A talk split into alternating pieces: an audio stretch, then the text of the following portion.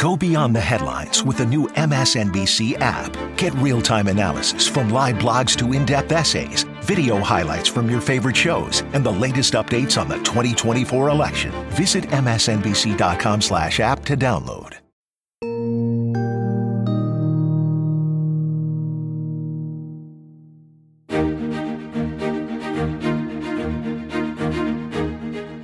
Hello, and welcome to another episode of How to Win 2024. It's Thursday, January 11th, and it's actually 2024. I'm Jennifer Palmieri, and I'm here with my co host, Claire McCaskill. Hello, Claire. Welcome back. Happy New Year. Hey, Happy New Year to you, Jen. Uh, it's been a minute. Did you survive too many cookies and too much wine? I did a lot of cookies, a lot of wine, and as I discussed with you earlier, a lot of babysitting of my husband's grandchildren, which was fabulous. Like, using your brain in a different way, but also kind of a lot of work. Well, I'm ready to give lessons anytime as a, a grandmother of 14, almost 15. So it's amazing. Um, it's amazing. I've had some experience. yeah. I was like, I was pretty good at it. I was, I was proud of myself. I was pretty good at it. But 2024 is here and it's all happening. The Iowa caucus is next Monday. We're going to spotlight that as the first election test for 2024 with our take on what you should be watching for there and what the results will mean for the Republican primary moving forward. But I mean, I love election years. And, you know, today we're also going to look at immigration. I think people need to realize that are trying to ignore this issue that if we're going to talk about how to win 2024 and we're not talking about immigration, we're going to get in trouble record numbers coming across the border. We have had millions of people come across the border in the last several years. And something has to happen here. The Democrats have to address this. We're going to talk to Congressman Veronica Escobar, who represents the El Paso area, who is very, very knowledgeable about all of the ins and outs of this issue and how we need to handle it, both from a position of being humanitarian and American and embracing our values, but also understanding that there's some hardcore politics involved here.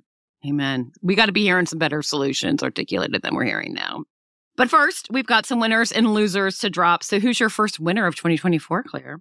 I think a winner that we really need to recognize this week is the late Elijah Cummings, who began an investigation into foreign money taken by Donald Trump as president of the United States back in, right after he took office. And Jamie Raskin and the House Oversight Dems continued that work and they issued a scathing report full of facts, records, and receipts that everybody should read. And yeah. for years, they fought in the courts to get the financial records. I mean, the nerve of the Republicans talking about Hunter Biden and grifting off foreign countries because of his dad's position when they have documented the Democrats in a report that just looking at 20 countries and four businesses.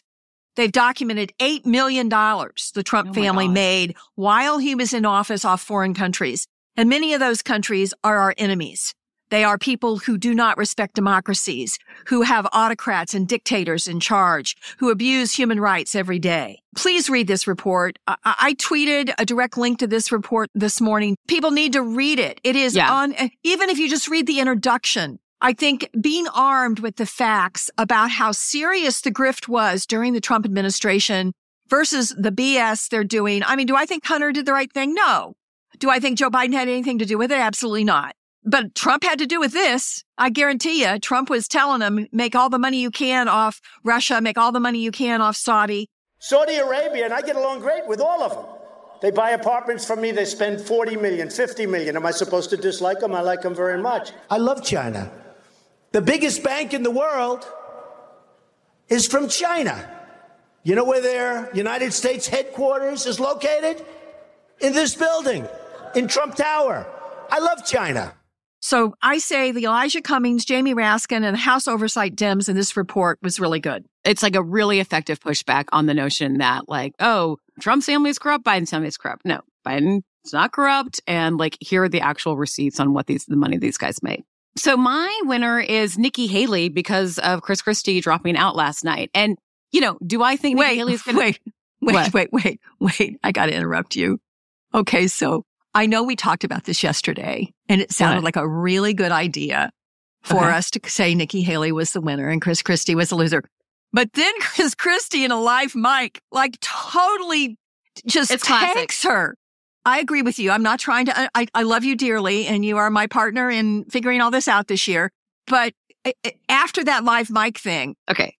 I think he's not my favorite, but Chris Christie dropping out on the Wednesday before the Monday Iowa caucuses. It's not a game changer, but he took the most effective action he could to try to prevent Donald Trump from becoming the nominee. So by dropping out on Wednesday, it's like Nikki Haley needs something to happen. You need some kind of exigent action to happen days before that like helps propel you, even if it's just a storyline, right? And so Nikki Haley has that now. She's like, Chris Christie dropped out. Of course, Chris Christie said a bunch of crappy stuff about her, but still, he gave a very impassioned speech against Donald Trump. It's the best speech I've heard in the Republican primary thus far. It can help her get to second place. It could help her possibly, possibly win New Hampshire. But importantly, what I liked hearing Chris Christie say was, I am not going to enable Donald Trump to become president of the United States. I'm going to yeah. do what I can to prevent that. And that is like the same thing Liz Cheney says. I think that matters because, you know, if you look at polling in New Hampshire, Joe Biden, in most polls, Joe Biden is beating Donald Trump in New Hampshire.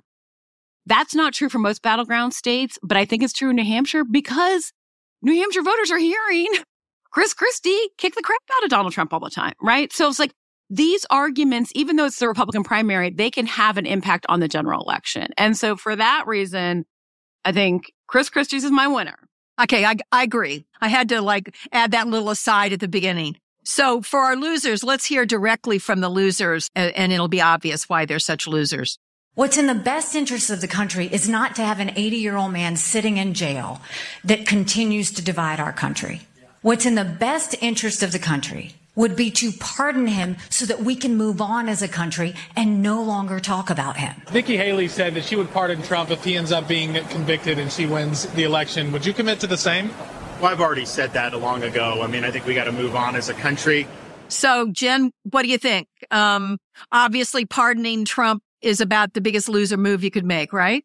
Ron DeSantis has basically said I am here because Donald Trump might get convicted and then I'm your pick if he does, right? Last week, someone said, you need to stay in because he might get convicted. And he's like, I agree. I'm going to stay in.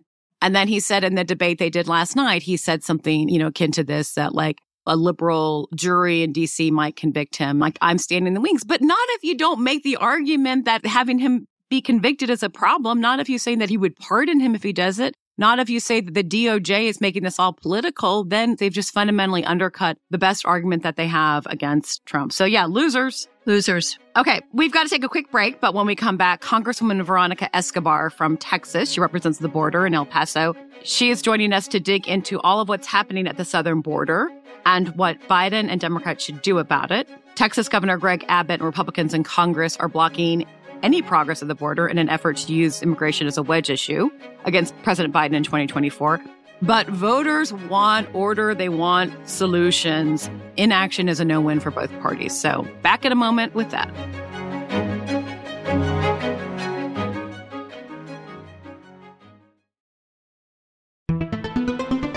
Hi, everyone. It's Katie Phang. Did you know my weekly show on MSNBC is now available as a podcast?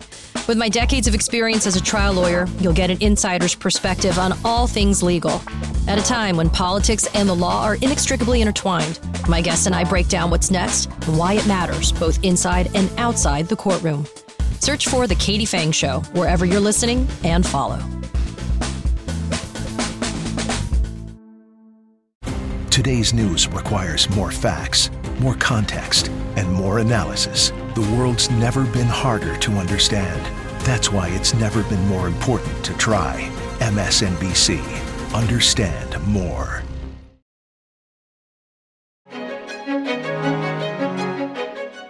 Welcome back. Immigration is a top issue on voters' minds right now, and that is regardless of party affiliation.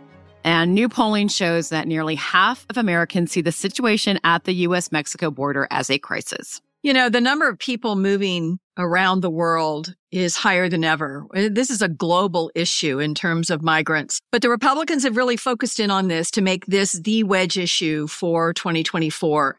And honestly, meanwhile, the Democrats seem to be struggling yeah. with a clear message about where they stand on what's going on at the border. So, with all this going on, we wanted to have Democratic Congresswoman Veronica Escobar on the show. She is from El Paso, so she represents the district. She is the first woman to represent her congressional district, the first of two Latinas from Texas in Congress. But also, I've had the chance to meet with uh. I've had the chance to meet with you to discuss this before. She is about solutions and as a bipartisan bill to deal with immigration. And if Democrats are going to win in 2024, we have to be able to explain what is happening at the border, what Biden administration is doing about it, and what the solutions are. And so, Congresswoman, we are really grateful to have you join us today. Oh, it's my pleasure. Thank you for tackling this topic. It's definitely the biggest challenge that we face domestically right now. And Americans want and deserve a solution. And I'm always up for talking about solutions. So, Congresswoman, I think some Democrats are in denial about the scope of this problem. And I don't think they realize because they're not seeing as many visuals as most Americans about what has happened, particularly in the last couple of years. In December, there were over 300,000 people who crossed the southern border, which is by far the highest monthly total ever recorded. First, let's talk about how this is impacting life for your constituents. The, the struggles and the stress that you're seeing among your constituents who typically have been the most welcoming people in the world to those who are seeking a better life. How has that changed with this kind of overwhelming the border that is going on right now? Well, Claire, you're absolutely right. I mean, I, I don't know how anyone can look at what's happening on the border today and say that this is acceptable, but there are people in denial. Some of those folks are in my own party. And there are folks on the other side of the aisle who love the issue so much, they don't want a solution. Meanwhile, communities like my own, El Paso, Texas, where we have had among the highest number of encounters on the border, we are doing everything we can to keep up. We're doing everything we can as a community to essentially be flexible because you never know in any given day if 1500 people will be apprehended and released to the community or if it will be 36 people who will be apprehended and then released to the community. And so it's really hard for our local governments and for our shelter network to really predict what's going to happen. So in the community, we've learned to try to deal with the unknown and be ready for the worst case scenario or the most challenging scenario. But folks in my community are tired. Are they mad, Congresswoman? Are they mad enough that they're changing their attitudes about how welcoming we should be to those who are coming here because they just want a better life for their families? There are some that are mad, and I have some longtime Democrats who have been Democrats of goodwill and of good heart who sound more like Republicans on this issue now the political environment is changing. Right. And we have to recognize this isn't just unacceptable for everyone whose lives are impacted from the migrants to our federal law enforcement to the welcoming communities. But you're right. As Democrats, we have to recognize that we have to come forward with realistic solutions in the current political environment in order to address this once and for all. There's a lot to get through on this. It's a very tricky issue. It's a very sensitive issue, politically sensitive issue. People really need to fundamentally understand this. A defining feature of this issue for Republicans is they want chaos. They want to make this an issue and they do not want to fix the issue. And it is at the heart of the Trump appeal is this issue, right? One illuminating example of that. Governor of your state, Greg Abbott, just before the holidays, he signed a bill that makes illegal immigration a crime sounds not too nefarious, but it actually does make it more complicated for the federal government to be able to do its own work here. Can you, you know, explain why that is? Absolutely. You're right. In my state, with the change in law, basically what has happened now in a community like mine that is majority Latino and is on the border, we have already begun seeing more civil rights violations and we're going to continue to see more. And it's not just about the fact that we're going to be seeing and have seen more civil rights violations. But the conditions for those of us who live in communities on the border that are mostly Latino, those conditions are more dangerous. And so I'll give you a specific example. The governor has used the Texas Department of Public Safety as an arm of Operation Lone Star, his effort to crack down on migration. And the DPS is essentially engaging in multiple high speed pursuits every week. On any given day, there will be a high speed pursuit in a very urban, dense area in my community. It has resulted in fatalities. It's resulted in significant property damage. And recently a family, a local family, American citizens, Latino, brown in their car were pursued in a chase by DPS, pulled over and they were flabbergasted. They didn't understand what was happening. They hadn't violated any laws, uh, but DPS identified them as human smugglers and the results thankfully were not fatal. There were no deaths. There were no injuries. Their car was damaged. And this, I think, is, is what we can expect in communities like mine along the border because of this law and because of these tactics. So obviously he's trying to do something that the Supreme Court has said that states can't do and TBD whether or not he has any impact whatsoever other than making this a political issue rather than really solving any problem. But let's talk about solving the problem. Let's shift our focus to Washington and what's going on there.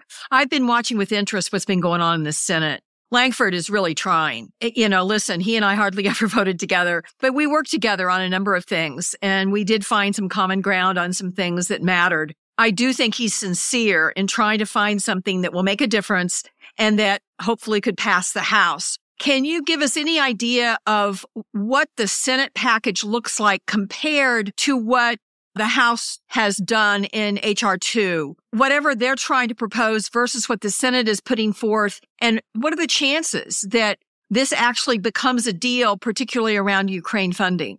Oh, that's a great question. Here's the reality. I, and I agree with you. I do think the negotiators in the Senate are working in good faith and I believe they want a solution. The challenge is they're doing the same thing that the federal government has been doing unsuccessfully for decades, which is address immigration as a border only issue. Mm. And if we continue to do that, you know, it's like that definition of insanity. You keep doing the same thing over and over again, expecting a different result. That's crazy. We've got to reform the entire system, which my bipartisan comprehensive immigration reform bill, the Dignity Act with Maria Salazar from Florida does. But even if they get something across the finish line in the Senate, in the House, I mean, yesterday, the House basically was frozen in time. Last votes were pulled because the hardline Freedom Caucus was angry that their speaker, who's a member of their own Freedom Caucus, had the audacity to achieve a top line budget deal with the Senate. And so we're talking about not just the regular unreasonable Republicans who have control of the House of Representatives, but we're talking about people who want to burn this place down, who basically don't want a solution. One of my Republican colleagues from Texas, Troy Nehls, basically let the cat out of the bag and said publicly what we knew was the truth, which is we don't want to solve this. We don't want to really address this. He said it. That guy, Troy Nehls, always speaks the truth. Yeah. Multiple. This is not the first time. he, he does. That's absolutely right. And what Republicans in the House are doing is they're pointing to HR2 as their solution. HR2 is a fantasy. And I've been so frustrated with journalists here on Capitol Hill. And I've been telling them, y'all need to really dig into HR2 to show the American people it's not a solution. Fundamental to HR2, to what the House Republicans are saying is their big solution. Fundamental to it is that Mexico will accept every single migrant that we expel from the country. That is a joke. That's never happened. It will never happen. It's a fantasy, but Republicans keep saying, this is our solution. We've got HR2 and no one but me and a few others are saying it's a lie. Wait, a wait, wait, lie. wait, wait. So their bill actually says that the United States of America can dictate to another country that they are required to take every migrant that wants to come into the United States. can't be that that's actually written down not as explicitly, but they depend on, on expulsion policies as their solution. And mind you, Donald Trump tried expulsion policies. President Biden has tried expulsion policies and Mexico has only agreed to accept a certain number, a limited number. But in their bill, basically, is the fantasy that Mexico somehow will magically take all expelled migrants. Does it also say that it's Mexico fantasy. will pay for the wall? You're going to pay for the wall, right? Right, right. right. And, and, it's it's even more fantastic than Donald Trump's deal. Right. Of, oh, Mexico will pay for it, right? It's even more outrageous and unrealistic than that. Here's what I'm worried about.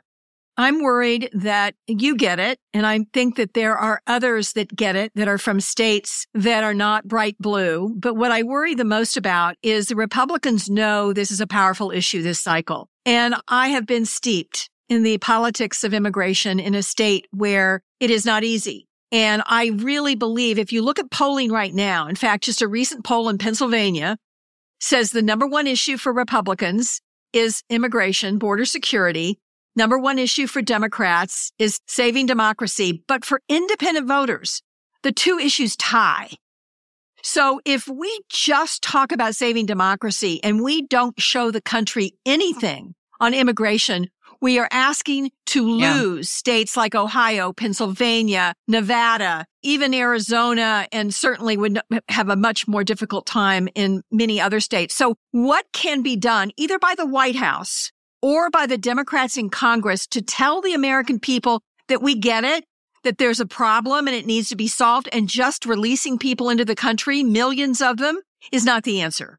Could not agree more with you. And I have been sounding the alarm within my Democratic caucus here in the House for a while now. And, you know, I, I am a progressive Democrat. I'm a longtime immigrant rights advocate, but I recognize the reality, which is we've got to address this, not just for our political survival and frankly, for the survival of our country. Because if we lose the White House to Donald Trump, that's it for the United States of America. So we've got to demonstrate to the American people that we're willing to compromise on this issue. I'm willing to compromise as a progressive, as a 30 year immigrant rights advocate. I'm willing to compromise. And I put pen to paper with a Republican colleague to come up with a common sense solution. Democrats will hate certain things in the bill. Republicans will hate certain things in the bill, but it addresses what's happening. And I'm going to keep sounding the alarm within my own party. And I'm going to keep meeting one on one with my colleagues. We're growing the number of co-sponsors. It's a lot of work because this is the toughest issue domestically for our country right now. But I'm devoting a, a lot of time and energy and resources to this. The other thing I would add, because, you know, some of my Democratic friends will say, look, it's the number one issue for Republicans, but in exit polls, immigration is low on the list for Democrats and swing voters when they come out of the voting booth. But I think that a big problem is it looks chaotic and Biden is the president and Democrats are the party that are supposed to make government work and be competent. And it looks like incompetence. Congressman, I feel like the Biden administration has a much better story to tell on how they're managing the border than for whatever reason I have yet to hear. It may be the filter, I don't know. But I think, I mean, here's what I understand on the border. They have requested more money for more border agents than any administration ever has. There are more border agents there than there ever has before. The rate of deportations under Biden is slightly higher than it was under Trump. The numbers are bigger, but the rate is actually slightly higher. A lot of people don't love that, but it is true. When it comes to the interior and dealing with the migrants who are here, they are pushing to make it easier to authorize those people to be able to go out and work so that they are able to contribute to the, that they are able to make money and not be a burden on cities like Chicago and New York. Again, legislation could solve this, but Republicans aren't letting it happen. And then thirdly, they are working really hard south of the border to try to process people before they come here, to try to stem the flow, taking diplomatic measures to try to make things better in these other countries so that people aren't pushing to come here. So I think they could argue we have done more on the border than any president. Congress is standing in the way. We want to make borders secure, immigration orderly, and they want chaos. Is that the right argument to make here? So people just need to understand they're dealing with the problem. They inherited a mess. They are trying to make it better. These are all the steps they've taken. And now it's on Republicans in Congress to do more. A thousand percent. Absolutely. Why don't you think they're making that argument? I don't know if they don't want to say deportations are up or what, but there is a more effective argument to be making than that you hear now. Yeah. You know, the every time the Biden administration talks about what they are doing in order to address the situation, they get criticism from the left and the right. Yep. So they're in a no-win situation. And in fact, you know, there are groups, immigrant rights groups, for example, that have reached out to members of Congress and have said, you know, back when he introduced the supplemental bill before it became embroiled with the Ukraine funding, we had groups reaching out saying, don't support that funding because it's more money for Border Patrol and ICE. Yeah. People need to recognize that the president is doing everything he can, not just in a very difficult political environment, and not just with the limited tools that he has, but also one thing that you left uh, off your list is the fact that red mm-hmm. states like mine, every time the president introduces a new strategy, a new policy, a new rule, red states like mine will take the president's administration to court and sue him to stop his ability to try something new. Right. So th- they are maneuvering really in the worst, most challenging environment. Meanwhile, Congress is sitting on its hands and that is unacceptable. Well, and worse than that, Congresswoman, they're doing this ridiculous impeachment thing in Mayorkas when there's absolutely no impeachable right. offense. And, you know, Lankford said it really well the other day. I mean, the, a really conservative Republican senator who is working on this issue said, Hey guys, you take Mayorkas out and you put another person in, acting or confirmed. It's the same policies.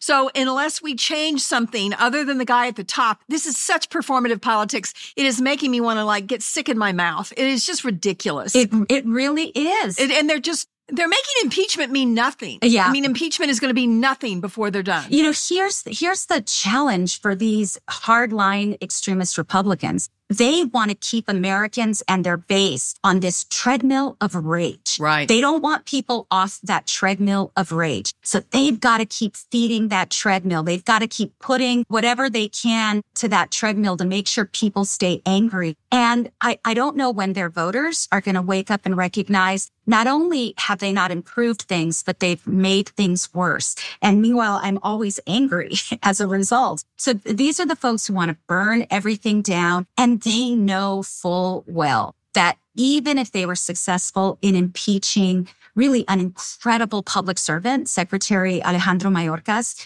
that not only would nothing improve, things would get worse. They know it and they welcome it. Right. Listen, we really are grateful. Really appreciate uh, it for you. I, I think you've got a very clear voice. I hope you continue to use it because I think this issue needs you. I think this country needs you. Uh, speaking to this issue, you have incredible credibility and you understand the problem better, I think, than most folks do. So thanks for joining us this morning. We're going to take a quick break. And when we get back, we're going to do some Iowa caucus stuff. So stay tuned.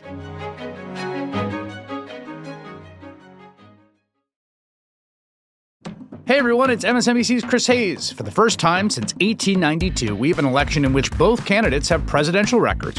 It's a chance to take a hard look at what Joe Biden and Donald Trump have actually done as president. On a special Why Is This Happening podcast series called With Pod 2024 The Stakes, I'm talking to experts about the two candidates' records on specific policy areas like immigration, taxes, climate, and more. So you know what's at stake come November. Search for Why Is This Happening and follow. Welcome back. So, since 1972, the Iowa caucuses have been the first primary contest of our election season. And while candidates have often lost Iowa and still go on to capture the nomination, it is true, whether you like it or not, that the whittling of the field starts there. And our first contest of 2024 is just a few days away. It's on Monday night. And the weather, I mean, even for Iowa, it's supposed to be, I think, 35 degrees below zero with the wind chills. So, tough sub zero wintry mix. Yeah. So, l- let me just say the the weather hype here, let's take a deep breath. I mean, these people live in the Midwest. Cold weather is part of what we all have experienced growing up. I have a hard time believing that having to put on your gloves and your hat and get in your heated car and driving to a parking lot at a public building that will be warm and toasty inside is going to stop the caucuses from having the result that we all think they're going to have. So uh, I think everybody needs to chill on the weather hype just slightly. Everybody sounds like the Miami Dolphins who are acting like it's the end of the world that they're going to have to play in cold weather at Arrowhead. I mean, come on, thaw the fins out, guys. See if you got what it takes. It's called home field advantage. Okay, sorry. I digress. Yeah, it's not like a tailgate. It's not like the caucuses happen outside. So it's true. So exactly. Exactly. We've been through this, right? We've been through Iowa. We have. You and I, you and I have been through Iowa caucuses and we want to spot like, like we do think Trump is going to win, but there are important things to look out for. Um, so like what's something that stands out to you from like your caucus experiences in the past though? Well, candidly, what stands out to me is how cold it was. Uh, I, I, I, mean, it was it was cold. I, I, mean, but here's the thing: my first caucus experience was in 1988. I was a state representative. I oh. was very young. I was up in Iowa helping Dick Gephardt try to win oh, the Iowa caucus in, yeah, yeah, yeah, in 88. Right. Okay. And I remember I, first of all, I was in the office for several days working on, you know, you sort your caucus goers by who you think are your ones that will definitely be for you and then twos and threes and so forth. I did that for a few days. I knocked on doors for a few days, but my assignment on the day of the caucuses was visibility. And that's another way for saying nicely, we're going to waste our time by standing on a street corner and acting like holding a sign on a street corner is going to make a difference. I remember walking to my corner and it was six in the morning. It was pitch black and there was a bank right there and it was flashing the time and temperature back in the days when banks used to have that. And they flashed oh, yeah. the time and it said 6.02 a.m. And then they flashed the temperature and it was like minus eight or something. And I thought, you know, this is, this is going to be a little frosty. like, I'm glad I put on an extra pair of socks. I stood there for maybe 20 minutes and I said, you know, I'm going to go get a cup of coffee and maybe circle back when there's actually traffic. So that's my most, most vivid Iowa memory.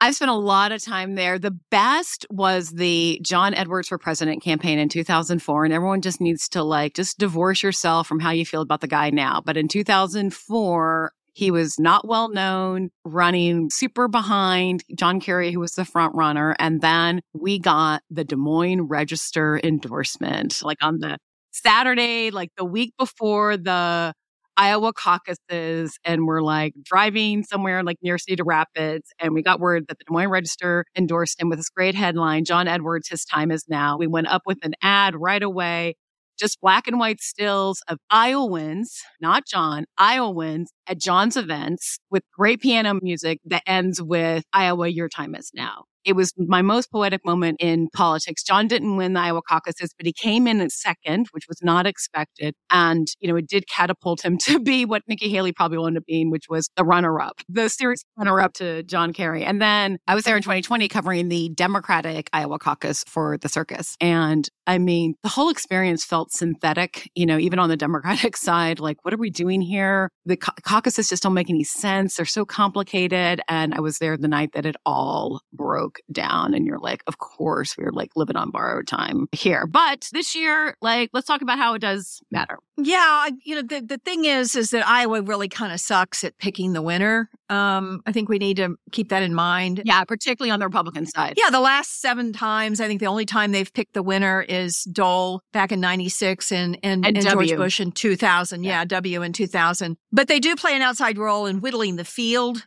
And by the way, I learned this week something interesting. I thought they did it the way the Democrats used to do it, and everybody gets together in a corner and everybody can see who everybody else is for, which I thought would really favor Trump. Yeah, I thought this was. No, they've changed it. And now at the caucuses, you actually write your name on a piece of paper. So nobody really knows who you vote for, which probably helps both DeSantis and Haley a little bit in these right. communities that are dominated by Trump.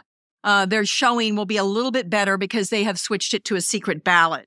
And by the way, the Democrats are going to mail in their ballots. They're not even doing it next week. They're mailing in their ballots, although there's no contest there. It's just interesting to see how these Iowa caucuses have evolved. And I predict before it's all over, they will get back to what they should be doing, which is a primary. Primary, yeah. So the big thing that I'm looking out for is turnout. You know, look, Trump has a huge lead in that state. He has a huge lead nationally, but it's like how motivated are his supporters to turn out? That tells you a little bit about like what the motivation is overall for the general election. That, and then of course, what is his big number? His campaign says he wants to win by more than 12 points, which is the biggest margin of victory that there deserves to ever, has ever been for a Republican in Iowa. Obviously, that tells me they think they're going to win by more than 12 points. But like those are the two big things I'm looking out for. The other thing I think is important is what the polling is going to say right before. And, you know, the gold standard of polling in Iowa yeah. is the Des Moines Register. Ann Selzer, isn't that her name? Ann Selzer, yeah. Uh-huh. Yeah, yeah. She's fantastic. Ann Selzer, And she's teaming with our network, yeah. NBC, MSNBC, on polling this year. And they're going to have a big poll come out on Sunday, uh, the day before, 14th uh, the day before the Iowa caucuses on Monday. Look at those numbers and look and see what they've shifted. Uh, I think turnout is important. Yeah. The conventional wisdom would tell you that the cult is going to turn out because for many of them, it's the most important thing in their lives. And, you know, all the college educated folks who are clearly more in favor of DeSantis and Haley, will they be as eager uh, to turn out as the folks for Trump. The other thing I think is to see how many first time caucus goers we'll have. Yeah, that's interesting. Yes, explain that. What Trump has been able to do, and I saw this firsthand in my election, Trump has been able to attract new voters that have never voted before in a way that many candidates would love to do, but have never really succeeded in doing because he has attracted folks who think, okay, well, this guy is really, really different. He says yep. the stuff I say what, that I shouldn't say out loud. Um, and he says it out loud. So he's attracted these people. How many first time caucus goers will Trump attract? And is his movement growing or is it shrinking? I think that's what's important. If I were the Haley campaign, I would be looking at that and to see what goes on there. And clearly the most important thing we're going to learn Monday night, the most important thing we're going to learn is, is number two DeSantis or is number two Haley? If Haley right. wins number two in Iowa, she is in way better shape in New Hampshire. I think you can put the crown of I am the runner up on her. Yeah. And the the longest and for some people the most magical week in politics is the week between Iowa and New Hampshire. I love it so much. It's 8 days long. It goes from Monday to the following Tuesday, and that is where there's the sense of possibility. And even though I still doubt even if Nikki Haley is able to overtake Donald Trump in, in New Hampshire, New Hampshire is not like the rest of the Republican Party, right? Okay. Voters in New Hampshire are highly educated. They are wealthier than voters in most other states. They're certainly wealthier than voters in South Carolina, in Nevada. You know, Nevada will be the next contest in South Carolina. So you, New Hampshire is kind of its own little universe, but still there will be the sort of magic for Haley if she does come in second, building on that momentum and trying to overtake him. And New Hampshire loves that. New Hampshire loves being the state that, you know, the comeback kid with Bill Clinton. By the way, Bill Clinton was the comeback kid in New Hampshire by coming in second. Talk about being great at managing expectations. If she does manage to win New Hampshire, again, I think it's still doubtful that that means anything ultimately but who becomes the nominee. But then there's like a, you know, then there's a real fight. Yeah, well, managing expectations is really important. And I think that's where Trump could get in a little bit of trouble because everyone's talked about for so long how far ahead he is in Iowa and the reason they said 12 is because they are trying to manage expectations. Right. Uh, if Trump wins by less than 20, that's not a great night for him when he's been leading by more than 20 in almost every poll that's ever been taken in Iowa since the last presidential election. So, and, and by the way, if he wins by less than 20, Haley, if she comes in second, can legitimately say, this is happening. We've slowed his momentum. Although, if you look at the money that's been spent, that's the other thing we haven't talked about much. Yeah. I mean, Haley has blown the doors off in terms of the money she's spent compared to both Trump and to DeSantis. The money people switched to her. And yeah. it'll be interesting to see. I, will make a prediction. Are you ready? Oh, please. I say, I think Trump wins by 22 and Haley comes in second but DeSantis is only one or two points behind. That's my prediction. Look, a win is a win. There's two tickets out of Iowa. Well, people say there's three tickets out of Iowa. There's really not. There's two tickets out of Iowa, particularly this year at best. I think you're right that if she comes close to him or beats him in New Hampshire, then all of a sudden he is vulnerable. He has a whiff of vulnerability around him. And then all of a sudden, everything that looks so smart right now, we start to question. Like, for example, you made this point to me earlier in the week. Like, him being in court all week as opposed to in Iowa, although he did that Iowa town hall last night, by the way, which he totally quadrupled down on being so proud of overturning Roe. So Biden campaign's like, thanks for that. There's our concise ad of how you're still crowing about that. But, you know, Ellison, you'll be like, oh, it's not so great that he's just focused on himself and focused on his court case. And it looks like he just cares about himself. He doesn't care about voters. He's taking this for granted. Then, like, all of that other stuff will kind of come into play. He'll not be so untouchable. Well, we'll be here next week to hash out the results. I'm excited. Thanks so much for listening. As always, if you have questions for us, you can send it to howtowinquestions at nbcuni.com, or you can leave us a voicemail at 646 974 4194, and we might answer it on the pod. This show is produced by Vicky Vergolina and Jessica Schrecker, with production support from Ivy Green and Jen Maris Perez. Catherine Anderson and Bob Mallory are our audio engineers. Our head of audio production is Bryson Barnes. Aisha Turner is the executive producer for MSNBC Audio, and Rebecca Cutler is the senior vice president for content strategy at MSNBC. Search for How to Win 2024 wherever you get your podcasts and follow the series. Go beyond the headlines with the new MSNBC app. Get real time analysis from live blogs to in depth essays, video highlights from your favorite shows, and the latest updates on the 2024 election. Visit MSNBC.com slash app to download.